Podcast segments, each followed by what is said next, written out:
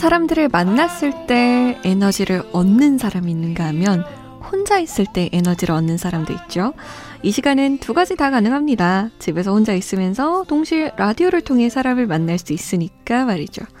에너지 충전 원하는 분들 모두 모이세요. 지금 시작합니다. 인생 어디까지 살아봤니?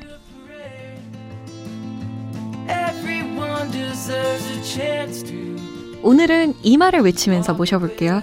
힘을 내요 super power. MBC 김민식 PD 오셨어요. 안녕하세요. 안녕하세요. 김민식 PD는 음. 어디에서 에너지를 얻으세요? 혼자 있을 때?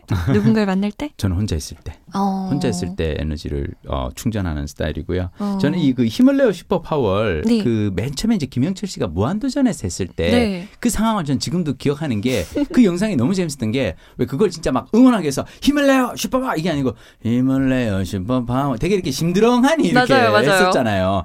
난 그게 응원의 자세라고 생각해요. 그러니까 너무 열심히 힘을 내요라고 하면은 힘이 안 나는 경우에는 약간 죄책감이 들잖아요. 아, 저렇게까지 열심히 super하는데 음, 그냥 음. 힘을 내요 super power 힘을 내면 좋겠는데 음. 안 내도 뭐 어쩔 수 없고 음. 저는 우리가 충전할 때 자세가 약간 그런 것 같아요.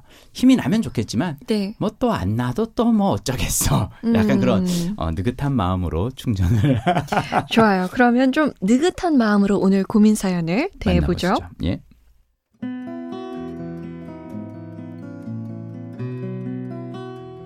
27 여자입니다. 저는요, 흔히 말하는 집순이입니다. 집에 있는 게 가장 편하고, 집에 있는 게 제일 행복해서 일도 집에서 하는 사람이죠. 그 정도가 조금 심해서 세상에 우리 집 하나, 그 안에 나 혼자 이렇게만 존재했으면 좋겠다라는 생각을 할 정도예요. 물론, 혼자 사는 세상이 아니니 밖에 나가서 지인들도 만나야 하고, 때로는 모르는 사람들과 식사를 해야 하기도 하잖아요. 그런데 저는 그런 자리 다 피하고 싶습니다. 밖에 있다 보면 체력적으로나 정신적으로나 너무 힘이 들거든요. 한번 나갔다 오면 하루는 고사하고 이틀은 집에서 푹 쉬어야 마음이 평온해진답니다. 이런 탓에 저는 점점 집으로 숨게 되었죠. 문제는 저희 부모님이 이런 저를 굉장히 걱정하신다는 거예요. 집순, 집순이 생활이 나쁘진 않지만 부모님 말 맞다나 이렇게만 살 수는 없는 노릇이고 타고나리, 타고나기를 집순이로 타고난 저. 밖에 익숙해지는 방법 없을까요? 개인적으로 두 분에게는 집 외에 집처럼 느껴지는 장소가 있는지도 궁금합니다. 라고 하셨네요.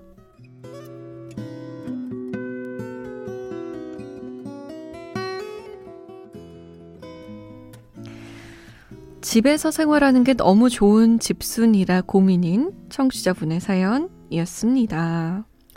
제가요? 음, 한때 독신주의자였거든요. 네. 그래서 나는 혼자 사는 게 너무 편하고 네. 아, 독신주의자가 너무 좋은데 막 이렇게 살다가 어, 학교 후배를 만났는데 아, 이 친구도 독신주의자인 거예요. 그래서 그 친구에게 그랬죠. 야, 우리 이렇게 독신주의자들이 마음 맞춰서 한번 같이 한번 살아보자. 어, 그 독신주의가 지금 이제 모시고 사는 17년째 모시고 사는 저희 마님인데요.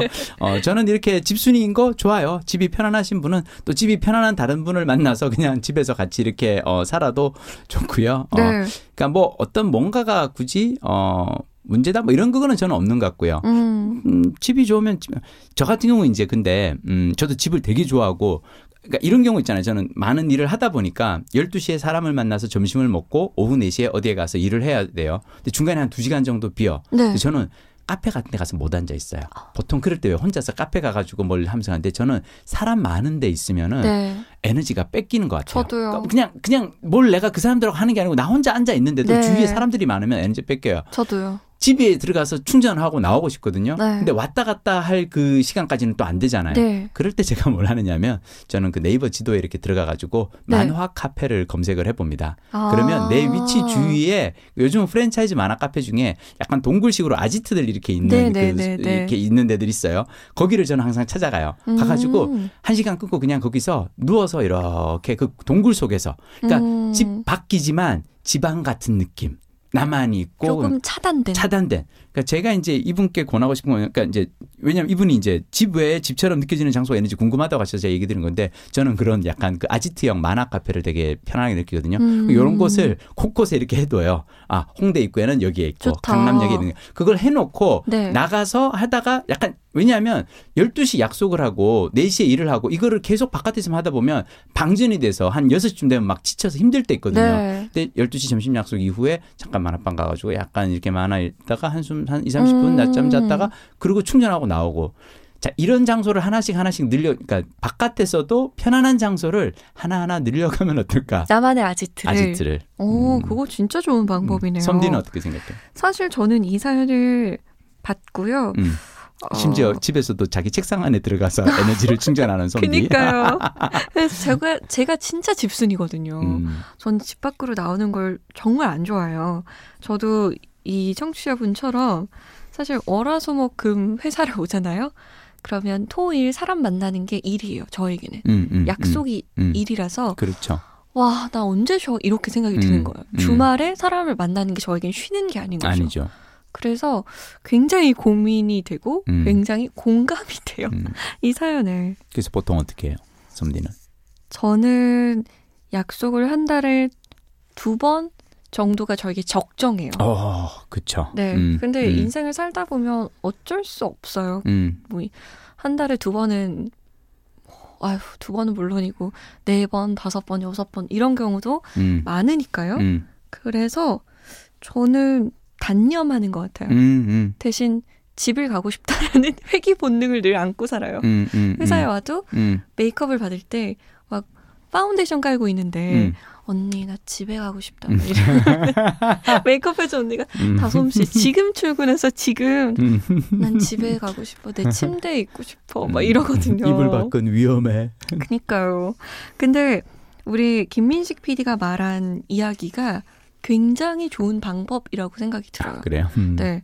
그러니까 나만의 아지트를 만들어 놓는 거죠. 음. 꼭 만화 카페가 아니더라도 뭔가 내가 편안함을 느낄 수 있는 장소가 집뿐인 거잖아요. 그렇죠. 그러면 정말 세상과 좀 단절된 삶을 살 수 있으니까 밖에 나갔을 때 내가 좀 편안함을 느낄 수 있는 장소를 구해 놓는 것도 안전지대를 하나하나 늘려가는 거죠. 네.